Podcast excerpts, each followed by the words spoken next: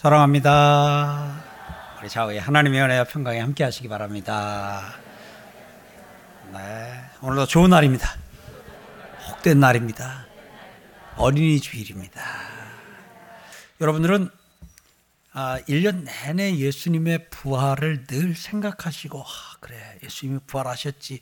그러시죠?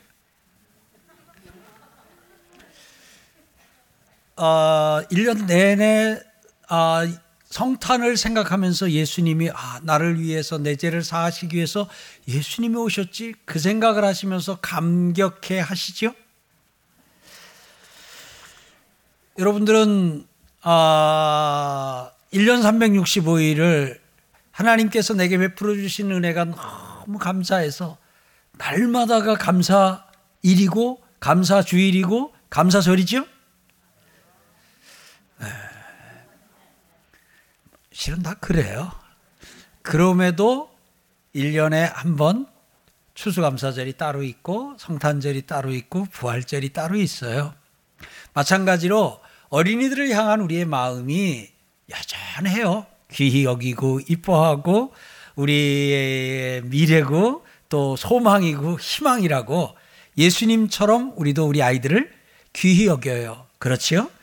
그럼에도 또 이렇게 1년에 한 번은 5월 첫째 주일은 어린이 주일이라 해가지고 아, 그 시간에 하나님이 주시는 또 말씀을 같이 나누기도 하고 다시 한번 어린이를 생각하면서 또 어린이들에게 우리가 어떻게 해야 되는가 또 그 어린이 가운데는 우리의 자녀들도 있고 손자, 손녀도 있을 수 있어요. 그래서 그런 걸 다시 한번 생각하는 그러한 주일입니다. 오늘 어린이 주일을 맞아가지고 오늘 사회 보는 목사님 아주 곤란스럽게 하는 본문을 정했어요. 다음에는 역대기에 있는 이거보다 한 세 배쯤 긴 본문을 한번 좀 어, 내면 그래도 여기 나오는 사람 이름은 뭐 네자 정도가 나타는데 좀 길게 나면 뭐 마할살렐 하스바스 뭐 이런 이름도 있고 한데 아, 오늘 이 창세기에 있는 이 말씀을 통해서 또 하나님이 주신 은혜를 좀 같이 나누려 그래요. 오늘 이 본문에서 우리가 아는 사람은 셈.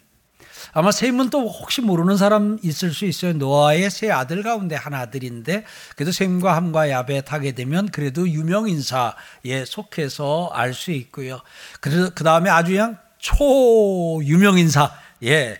한 인물이 마지막 절에 나오죠. 아브람이 나옵니다. 아브라함으로 이름이 바뀌기 전에 이름 아브람으로 나오는데 오늘 이 본문에서 우리가 알 수 있는 사람은 1번 아브라함이고 그 다음에 또 한 사람을 꼽으라면 셈 그리고 나머지는 잘 모르겠어요. 그래도 한 사람 아는 사람 그 중에서 꼽으라면 아마 그 아브라함의 아버지 데라를 꼽지 않을까. 그리고 나머지는 다 이름도 생소하고 예, 우리 송 목사님은 이거 읽는데 어려움 없었나 몰라도 이게 발음이 쉽지 않거든요. 영희, 철수, 현삼이 뭐 이렇게 하게 되면 참 쭉쭉 우리말이니까 이름이 쉽게 나가는데 영어 이름도 그렇고 불어 이름도 그렇고 이 또 히브리 이름도 그렇고 이름이 쉽지가 않아요.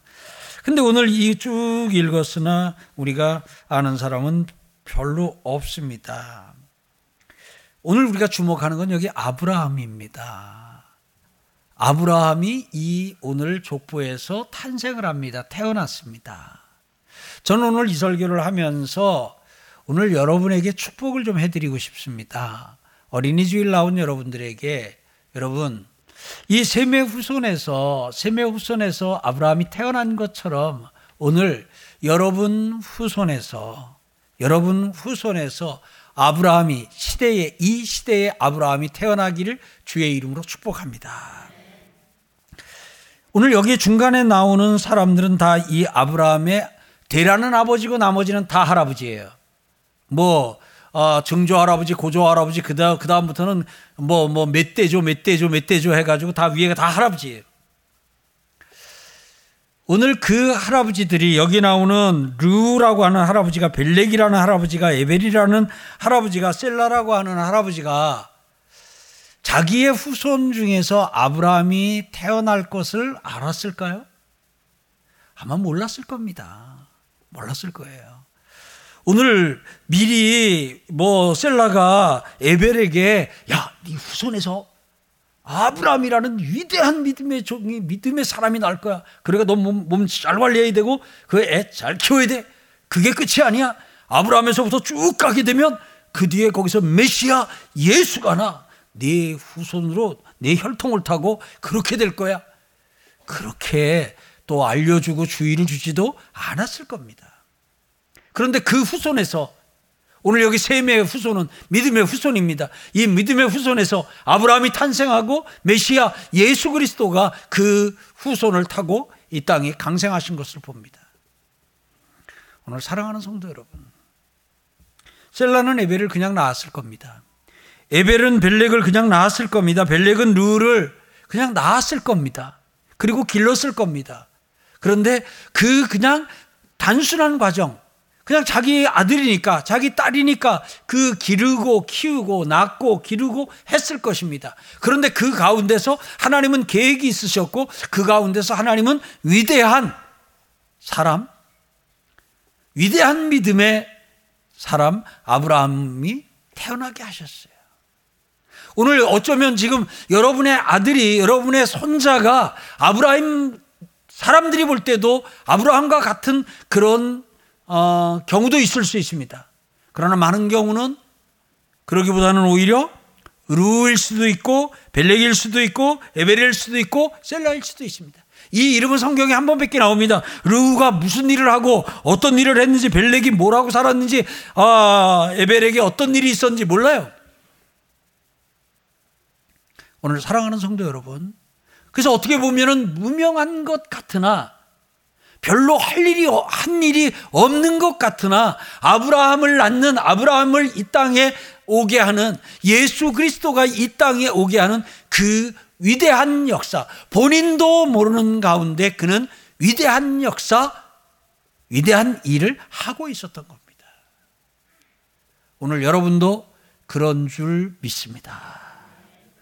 그래서 여러분들이 여러분들의 후손을 바라보면서 하나님께서 약속해 주셨습니다. 믿음의 후손에게 만대까지 하나님께서 복을 주시겠다 하셨사오니 여러분들의 후손을 타고 어떤 인물이 어떤 사람이 이 세상에 태어날지 모릅니다. 우리가 살아서 그 후손을 눈으로 볼 수도 있고 우리가 이 세상을 떠난 후에 예, 뭐 우리가 떠난 후에 5대, 7대, 10대 만에 어떤 일이 있을지 그건 모르지만 하나님께서 위대한 아브라함이 탄생하는 가문으로 여러분들의 가문을 세워 주시기를 주의 이름으로 축원합니다. 그리고 그 거룩한 기대를 갖고 사는 여러분과 제가 되기를 주의 이름으로 축복합니다. 그 다음에 오늘 우리는 이 본문을 통해서 또 하나님 주신 은혜를 하나 더 나누려고 합니다. 저는 오늘 이 본문을 나누기 전에 여러분들에게 좀 숙제 아닌 숙제를 하나 좀 드리고 싶습니다. 여러분 오늘까지 몇 년을 사셨습니까? 눈앞에 한 20몇 년 산 우리 청년들도 보여요? 또 40년 사신 분도 눈에 띄어요? 또 70, 60년 이상 사신 분들도 눈에 띕니다. 자, 지금까지 여러분들이 사는 동안에 있었던 일들, 그 일들을 책으로 쓰면 몇 권쯤 될 것 같아요? 어떤 분이 그러더라고요. 목사님, 제가 지나온 날들을 책으로 쓰면 아마 쌓을 곳이 없을 겁니다. 그러더라고요. 그야말로 파란만장한 삶을 살았다고 그렇게 하는 고백이지요. 어때요, 여러분? 여러분의 살아온 인생 여정 다 책으로 기록하면 한 권에다 다 담을 수 있겠어요? 못 담을 겁니다. 아, 20몇 년 산 우리 청년들도 마찬가지일 거고요. 40년, 50년 산 분들은 더할 나위 없을 거고요. 우리 인생에도 참 다양한 많은 일들이 있었습니다. 야곱이 내 나이 130이라고 그랬던가요? 그러면서 험악한 세월을 살았다고 고백을 했어요. 그 야곱이 고백한 그 험악한 세월 그리고 야곱의 일생을 살펴보니까 참 야곱의 삶에는 참 참 많은 다양한 일들이 일어났네요. 그죠? 예. 저 어려서부터 나이 들어 늙기까지 그냥 겪었던 일들이 참 많습니다. 많습니다. 성경에 기록된 분량만 해도 상당합니다. 상당해요. 그게 우리의 인생입니다. 자, 이게 여러분의 인생인데 그 여러분의 그 인생 가운데서 여러분들에게 있어서 아, 이것은 내게 굉장히 중요하다. 의미 있다. 이건 참 내가 잘한 일이다. 이건 참 내가 생각해도 위대한 일이다. 라고 생각되는 일을 한 10가지를 추려보시겠어요? 여기서 다 추리기 어려우면 집에 가서 마저 추려보세요. 그 10가지를 꼽으라면 뭘 꼽을 수 있을까요? 자, 그렇게 10가지를 꼽았다 그러면 그 10가지를 다시 한번 압축을 해보세요. 그 10가지를 다시 한번 압축을 해서 한 3가지 정도로 압축을 하면 그거는 지금 혹시 가능하시겠죠? 세 가지로 압축을 하면 뭐 하실 수 있을 것 같아요? 제가 생각할 시간을 조금 드릴게요. 어, 세 가지로 압축하면 네, 세 가지. 첫 번째 생각하시고요. 두 번째 생각하시고요. 세 번째 생각해 보세요. 뭐예요? 어떤 거예요? 사람마다 다, 아, 이게 내게 중요하다. 이게 내게 의미 있다. 이게 내게 내가 한참 위대한 일이다. 라고 하는 것들을 꼽으면, 뭐 이게 사람마다 좀 다를 겁니다. 어떤 분 기업을 시작해가지고 큰 기업을 이룬 분은 제가 어떤 암흑의 회사를 창업해서 오늘 이만큼까지 키운 거, 하, 이거 내 인생에 의미 있는 일입니다. 또 두 번째, 세 번째 설명할 수 있어요. 어떤 분은 하나님이 제게 공부할 수 있는 능력을 주시고 재능을 주셔서 제가 연구를 해가지고 내가 이런 어, 공부를 하고 이런 연구를 해서 이런 어, 논문을 냈는데 이것이 사람들에게 또 이렇게 큰 유익을 사회에도 또 세계에도 유익을 주니까 아, 이게 참 제 인생에 의미 있는 일입니다. 이 논문이 제게 의미 있는 일입니다. 아, 그렇게 할 수도 있을 겁니다. 어떤 분은 또 아, 자기가 어떤 그 공직을 맡아서든 어떤 부분에서 내가 아, 이러한 일을 아, 내가 이러한 일을 내 생애에 또 좀 몇 번에 걸쳐서 했는데 이게 참, 참 내가 한 일 가운데 참 의미 있고 참 귀중한 일입니다. 라고 대답할 수도 있을 것입니다. 자, 여러분은 세 가지를 뭘 꼽으셨나요? 자, 이제 한 번 더 드립니다. 그 세 가지를, 그 세 가지를 다시 한 번 압축하겠습니다. 다시 한 번 압축해 가지고 이번에는 그 세 개 중에서 하나만 고르십시오. 내 인생, 지금까지 살면서 내 인생에 있어서 가장 위대한 일, 가장 중요한 일, 가장 의미 있는 일을 하나를 초이스하세요. 고르셨어요? 자, 그럼 이제 속에 갖고 계시고요. 이제 여러분이 고른 거는 속에 갖고 계세요. 이번에는 성경이 고른 걸 성경이 인생에 대해서 인생에 대해 평가하면서 그 인생에 있어서 가장 위대한 일, 가장 의미 있는 일, 가장 중요한 일이라고 성경이 선정한 인생 사건, 인생 사역, 인생 일, 인생에서 위대한 일, 그걸 오늘 좀 찾아보려고 합니다. 오늘 자, 창세기 11장 10절 봅니다. 셈의 족보는 이러하니라. 셈은 백세에 곧 홍수 후 2년에 아르박삿을 낳았고 그랬어요. 셈은 백세에 아르박삿을 낳았다. 11절에 아르박삿을 낳은 후에 500년을 지내며 자녀를 낳았다 그랬습니다. 백세에 아르박삿을 낳았습니다. 500년을 지내며 자녀를 낳았습니다. 몇 년을 살았습니까? 600년을 살았습니다. 600년을 살면서 얼마나 일이 많았겠어요. 생과 함과 야벳은 그 노아 홍수를 경험한 세대 아니에요? 그 홍수 가운데서 그 아, 방주에 들어가기도 하고 거기서 나오기도 하고 그러니까 그 뒤에 얼마나 드라마틱하고 한 일들이 많았겠어요. 여기 나이 60이신 분 여러분보다 10배를 더 많이 산 셈 이야기입니다. 근데 그 600년을 압축했어요. 그리고 그 600년에서 가장 의미 있는 일, 중요한 일, 위대한 일을 골라서 성경이 우리에게 소개해 주고 있어요. 근데 그게 뭐예요? 100세의 아르박삿을 낳은 거예요. 아, 아르박삿이 특별한 사람이구나. 아니에요. 처음 난 애 이름이에요. 거기에 나오는 셀라, 에벨, 벨렉, 루, 이건 다 처음 난 애 이름이에요. 그러니까 아르박삿이 위대하기 때문에 위대한 일로 뽑힌 게 아니에요. 아르박삿은 자녀예요. 자녀를 낳은 것을 성경은 600년 인생사 중에서 가장 중요한 것, 가장 위대한 것, 그것으로 꼽았어요. 성도 세웠을 겁니다. 예, 성읍도 만들었을 겁니다. 어, 여러 가지 얼마나 많은 일들이 있었겠어요. 전쟁도 있었을 겁니다. 전쟁에서 승리도 했었을 겁니다. 그런데 그런 것들은, 그런 것들은 오늘 여기 나오지 않습니다.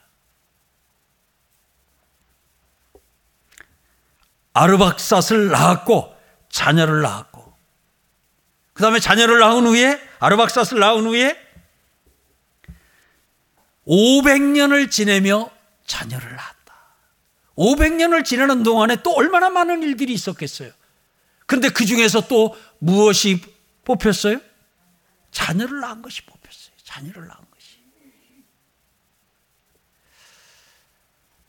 이게 600년 인생사를 압축해서 그 중에서 성경이 뽑은 성경이 선정한 인생사 600년 중에 가장 위대한 일이 자녀를 낳고 그 자녀를 기른 거예요.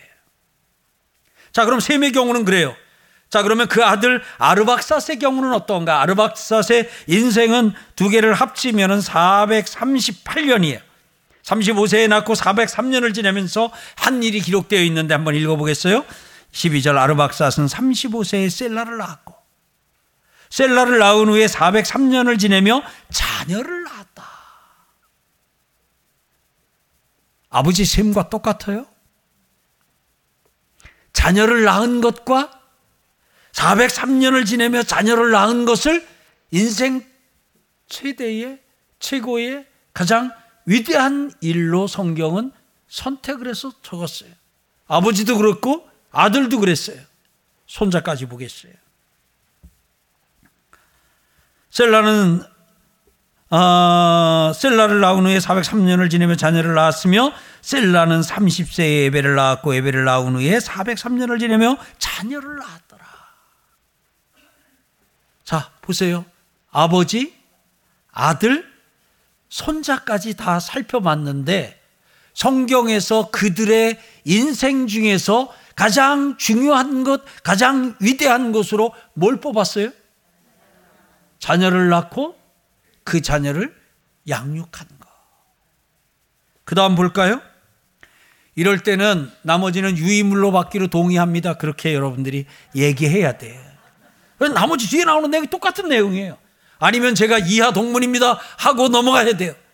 마지막 끝에까지 나갈 때까지 동일하게 그들의 인생이 600년이냐, 500년이냐, 400년이냐, 300년이냐, 그들의 산 날수는, 횟수는 다른데, 동일하게 그 인생 가운데서, 그 생애 가운데서 가장 위대한 일로 성경이 뽑은 것은 자녀를 낳고, 그 자녀를 기른 거예요.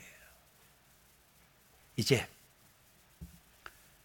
여러분들이 선정한 것과 한번 맞춰보려고 그래요. 아까 세 개까지 뽑았습니다. 그 다음에 그 중에서 하나를 뽑았습니다.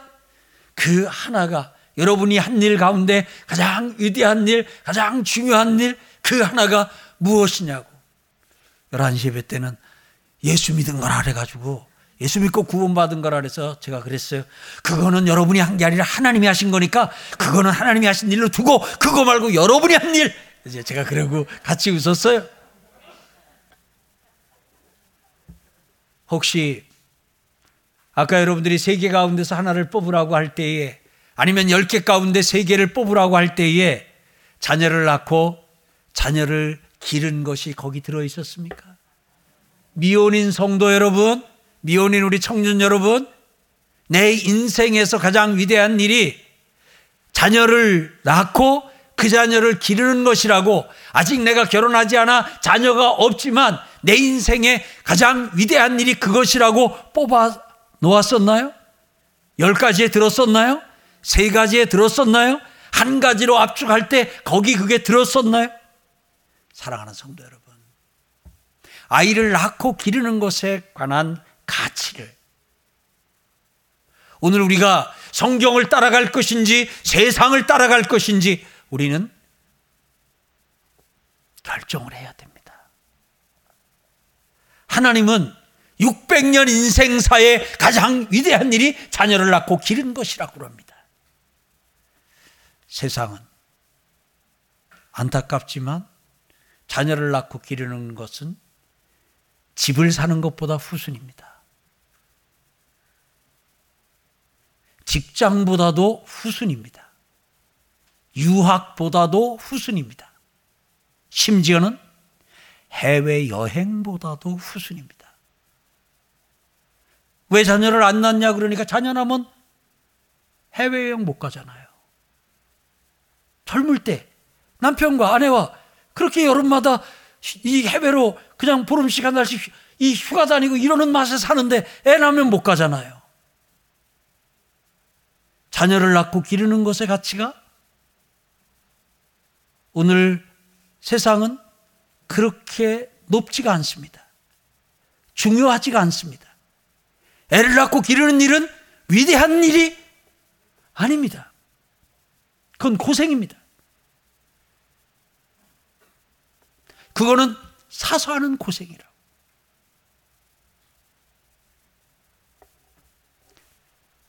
그러는 세상의 가치를 우리가 따를 것인지 600년 인생사에 가장 중요하고 가장 위대한 일이라는 성경의 가치를 따를 것인지 우리는 결정을 해야 돼요. 만약 아까 여러분들이 고른 10가지에 그게 포함되지 않았으면 넣어야 됩니다. 세 가지로 압축하는 가운데 그게 빠졌다면 그 세 가지에 넣어야 됩니다. 세 가지 가운데서 하나를 남길 때에 그것이 빠졌다면 다른 것을 내리고 그 자녀를 낳고 기르는 것을 거기에 올려야 됩니다. 지금 자녀를 낳고 기르는 엄마가 성공했다, 잘 살았다, 의미 있다, 위대하다, 그럽니까?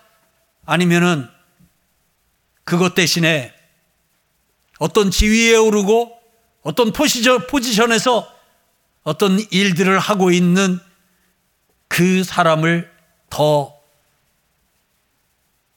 높게, 귀히, 위대하게 생각합니까?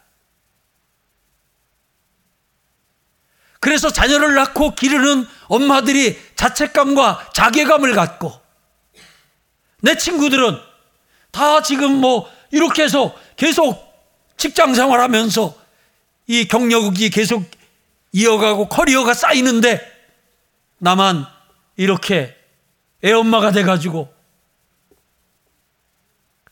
날마다 애하고 씨름하면서 이렇게 내가 내가 이럴라고 내가 대학을 다녔고 이럴라고 내가 대학원을 나왔고 이럴라고 내가 그렇게 머리 싸매고 공부를 했단 말인가? 그렇게 생각하면서 자기는 실패한 것처럼 그러면서 그냥 또 직장에서 누가 승진했다 그러면 아이 낳는 것 대신에 직장을 택하고 그냥 아이 양육 가는 것보다 직장을 또 그 자기 일을 우선시한 그 친구를 와 부럽다. 혹 하고 있지는 않는지 한번 우리는 살펴보아야 합니다. 돌아보아야 합니다. 성경은 자녀를 낳고 그 자녀를 기르는 것을 600년 인생사, 600년을 산다 해도 그 600년 중에 가장 잘한 일, 가장 위대한 일, 가장 중요한 일이라고 선정합니다. 이 성경의 가치가 우리의 가치 되기를 주의 이름으로 축원합니다. 사랑하는 성도 여러분. 우리를 지으신 하나님이 하시는 말씀입니다. 아까 열 가지 고르라고 세 가지 고르라고 하고 그리고 한 가지 고르라고 할 때 이런 마음 가지셨던 분들도 없잖아 있었을 것 같아요. 목사님, 어떻게 열 가지나 고릅니까? 난 그런 거 없어요. 괴로웠던 일 고르라면 그보다도 훨씬 많이 고를 수 있지만 무슨 위대한 일, 무슨 의미 있는 일, 무슨 잘한 일, 전 생각할 때 잘한 일을 한 것도 없고요. 저는 한 번도 제가 위대하다고 생각을 해본 적이 없고요. 내가 이 땅에 와서 뭔가 위대한 일을 했다고 저는 한 번도 생각해 본 적이 없어요. 그런 제게 뭘 열 가지나 고르라 그러셔요. 그런 제게 뭘 또 세 가지를 고르라고 그 중에서 뭘 한 가지. 저 그런 거 없어요. 혹 그렇게 생각하고 그런 마음이셨던 성도님들도 없잖아 있을 수 있습니다. 그 성도님에게 묻습니다. 자녀를 낳으셨지요? 자녀를 기르셨지요? 그 자녀 가운데는 다 우리 눈앞에 아브라함은 아닙니다. 우리가 세상 떠난 후에 천국에서 내려다볼 때 우리가 아브라함을 볼 수 있는 경우가 훨씬 많습니다. 지금 낳은 아들은 그냥 루입니다. 벨렉이고 에벨입니다. 무명한. 별로 이름도 유명하지도 않고 그렇게 뛰어난 것 같지도 않은 그냥 아들입니다. 그냥 딸입니다. 그러니 제가 무슨 위대한 일을, 제가 무슨 대단한 일을, 겸손은 하나님이 그렇다면 그런 걸 받아들이는 게 겸손입니다. 하나님은 자녀를 낳고 기른 여러분을 향해서 이렇게 말씀하십니다. 너는 내가 이 세상에 보내며 내가 내게 맡긴 너는 네 생에 가장 위대한 일을 이루었다. 아멘은 안 하시네요. 받아들이세요. 너는 위대한 일을 이루었다. 너는 위대한 일을 이루었다. 너는 큰 일을 이루었다. 가자. 잘한 일. 그 일을 내가 했다. 주님이 말씀해 주셔요. 내가 낳은 아이가 당장은 아브라함 같이 안 보일 수 있어요. 당장은 그냥 무명의 루, 벨락, 에벨, 셀라 같아 보일 수 있어요. 그러나 그 후손을 타고 하나님이 마침내 아브라함을 주실 줄 믿습니다. 그래서 여기 자녀를 낳고 기르신 성도님은 아, 내가 위대한 일을 했구나. 따라합시다. 나는 위대한 일을 했구나. 앞으로 결혼해서 자녀를 낳을 사람도 미리 하세요. 나는 위대한 일을 할 것이다. 다른 그 어떤 일보다도 위대한 일이에요. 자녀를 낳고 기르는 일은 그 어떤 일보다도 우리 인생사에서 위대한 일이라 주님이 일러주시니 우리는 그 위대한 일을 하는 은혜가 수행하는 은혜가 있길 주의 이름으로 축복합니다. 자녀를 낳고 기르는 일은 쉬워요, 어려워요? 길러보신 분들 알잖아요. 힘들어요.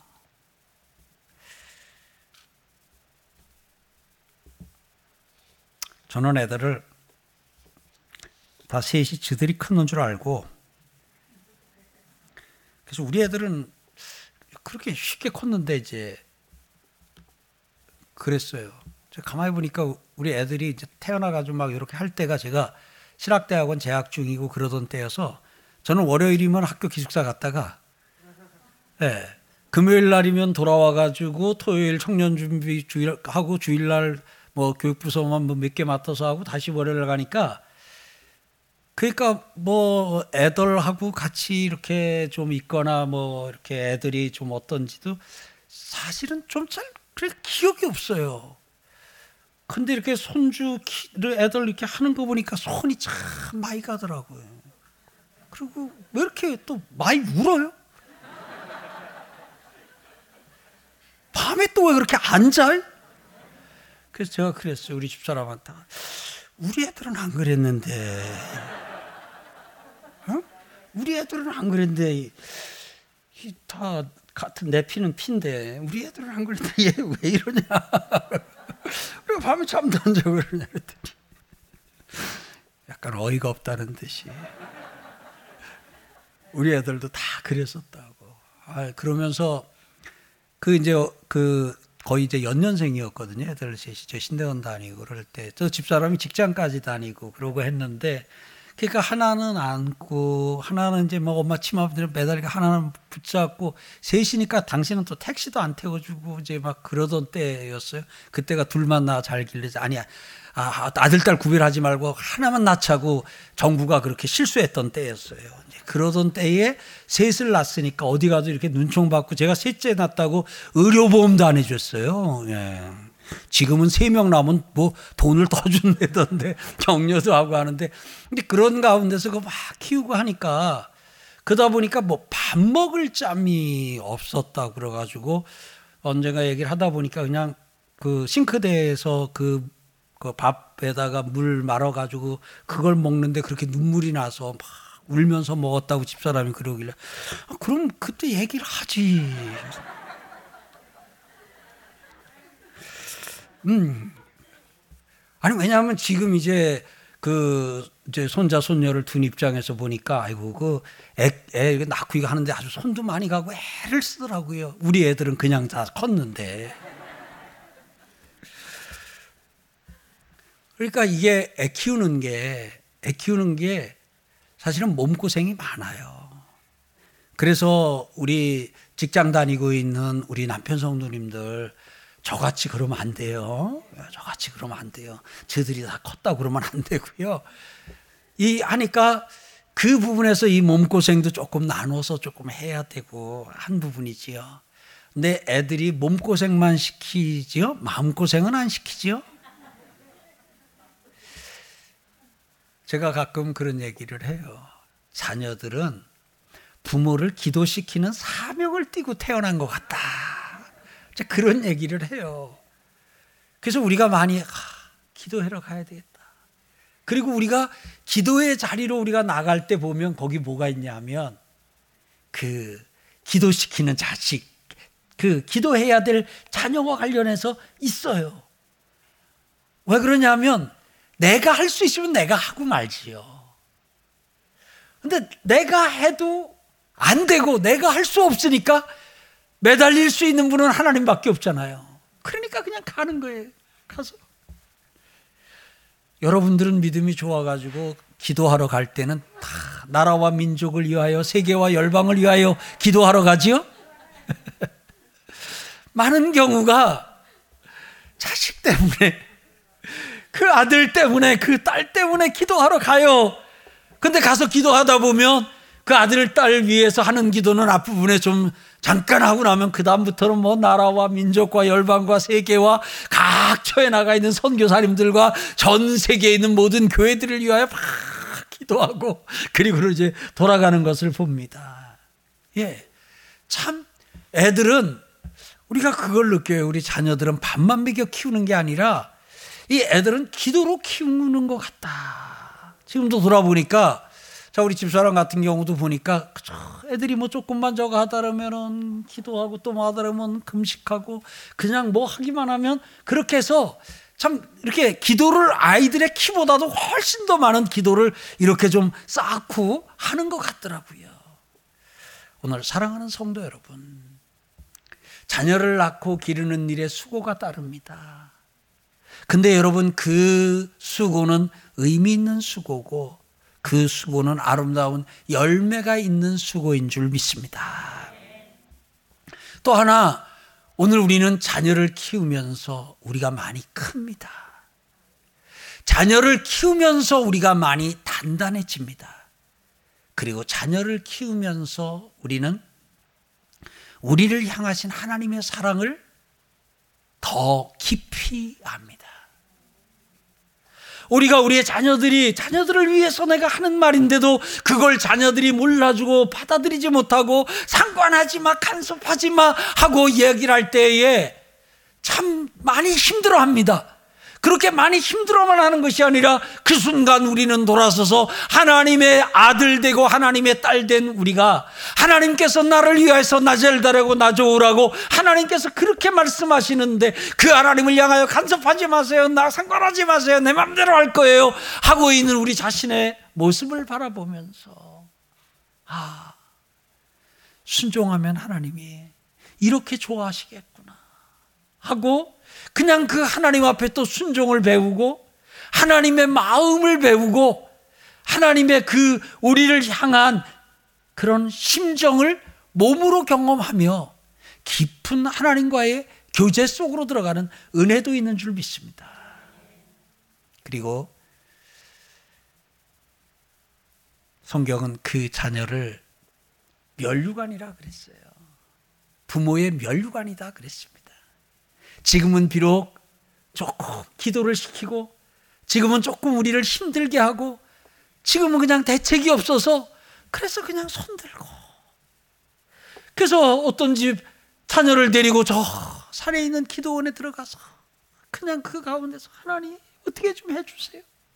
하기도 하고 또 어떤 집은 그냥 울래니까 옆집 사람 다 보니까 집에서 못 울고 그냥 어디 가서거나. 산에 가서 울면 메아리 치고 하니까 저 바닷가에 가서 이 파도 소리가 이게 울음소리를 다 삼켜주니까 그 바다를 향해서 멍멍 놓아 울면서 하나님 내 아들 좀요. 하나님 내 딸 좀요. 하면서 그렇게 또 하나님 앞에 기도하고 또 그렇게 하나님 앞에 부르짖고 예, 어거스틴 경우도 그렇게 그 곁길로 나가게 될 때 그 어머니가 얼마나 애절한 애타는 심정으로 하나님 앞에 기도하고 했어요.